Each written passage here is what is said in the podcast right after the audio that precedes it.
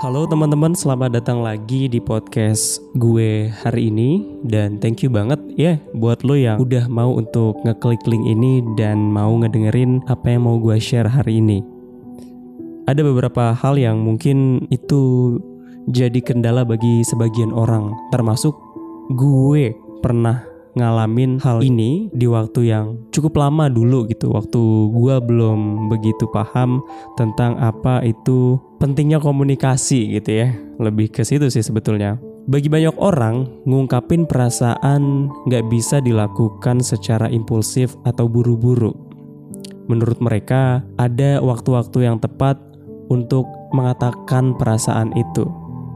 Tapi kira-kira kapan sih sebetulnya Memang ya, terkadang waktu itu memang jadi salah satu hal penting kalau lo ingin ngubah status hubungan yang tadinya gebetan menjadi satu langkah lebih serius menuju jenjang atau status yang namanya itu pacaran. Kalau kelamaan gitu, mungkin aja gebetan lo itu bakalan bosen atau malah berpaling dengan orang yang lebih bisa ngasih kepastian istilahnya gitu ya.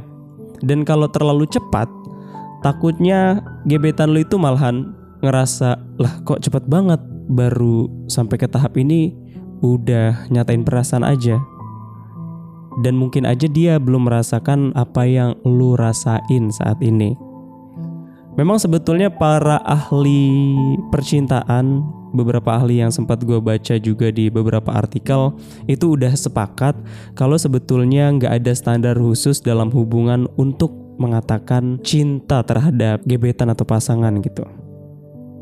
Terus gimana caranya untuk kita tahu waktu yang tepat untuk ngungkapin perasaan dalam hubungan asmara atau hubungan percintaan gitu. Ini mungkin ada beberapa hal yang bisa kita pikirkan ulang lagi dari awal ini untuk kita tahu supaya what's next gitu dan apa yang harus gue lakukan untuk ke depannya gitu. Ini ada beberapa hal yang mungkin bisa gue sharingkan ke lu dan balik lagi ini adalah um, cara gue yang kalau lu pas mungkin aja bisa lu pakai. Yang pertama yang harus kita tahu adalah coba kita kasih waktu dulu untuk lebih saling mengenal karena sebelum memantapkan perasaan kita, memang ada baiknya untuk kasih waktu supaya lebih mengenal satu sama lain.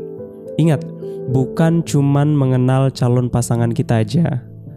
Pastiin lo udah ngenal siapa diri lo.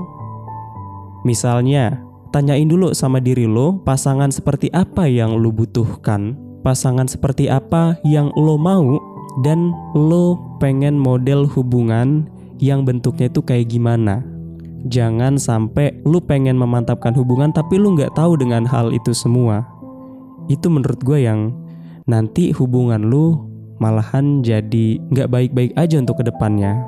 Walaupun gue percaya dalam membangun sebuah hubungan itu pasti semua akan berproses. Tapi dengan catatan sama-sama saling paham. Dan kalau nggak sama-sama saling paham, gue yakin ribet itu bentuk komunikasinya. Karena kan kita tahu dalam sebuah hubungan yang ideal itu bukan cuma satu individu aja yang dominan. Jadi saling lah gitu antara dua pihak.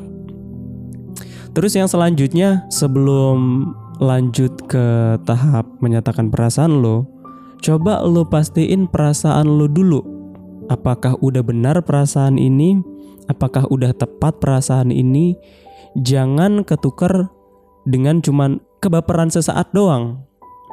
Benar-benar jatuh cinta sama sekedar cuman kebawa perasaan itu adalah dua hal yang berbeda menurut gue ya.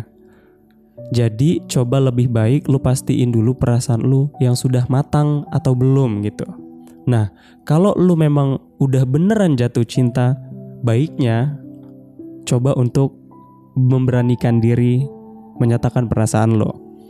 Gak perlu repot untuk mikirin gimana respon dari gebetan lo. Coba untuk beranikan diri aja, bilang aja dulu gitu. Percaya deh, sebenarnya itu adalah hal yang membuat hati lu akan menjadi lebih baik dan rada plong gitu daripada lu terus mendem-mendem perasaan lo. Terus ya, kalau misalkan lu udah sekiranya ngeliat nih sinyal-sinyal dari dia gitu ya dan lu udah melakukan proses PDKT yang udah cukup lama lu kan bisa nentuin tuh atau lu bisa ngeliat tuh udah kelihatan belum nih lampu hijaunya gitu. Tapi kalau lu masih ragu untuk ngungkapin perasaan lo sebetulnya apa yang lu tunggu? Malah lebih baik jangan ngebuat pasangan atau gebetan lo itu menunggu terlalu lama.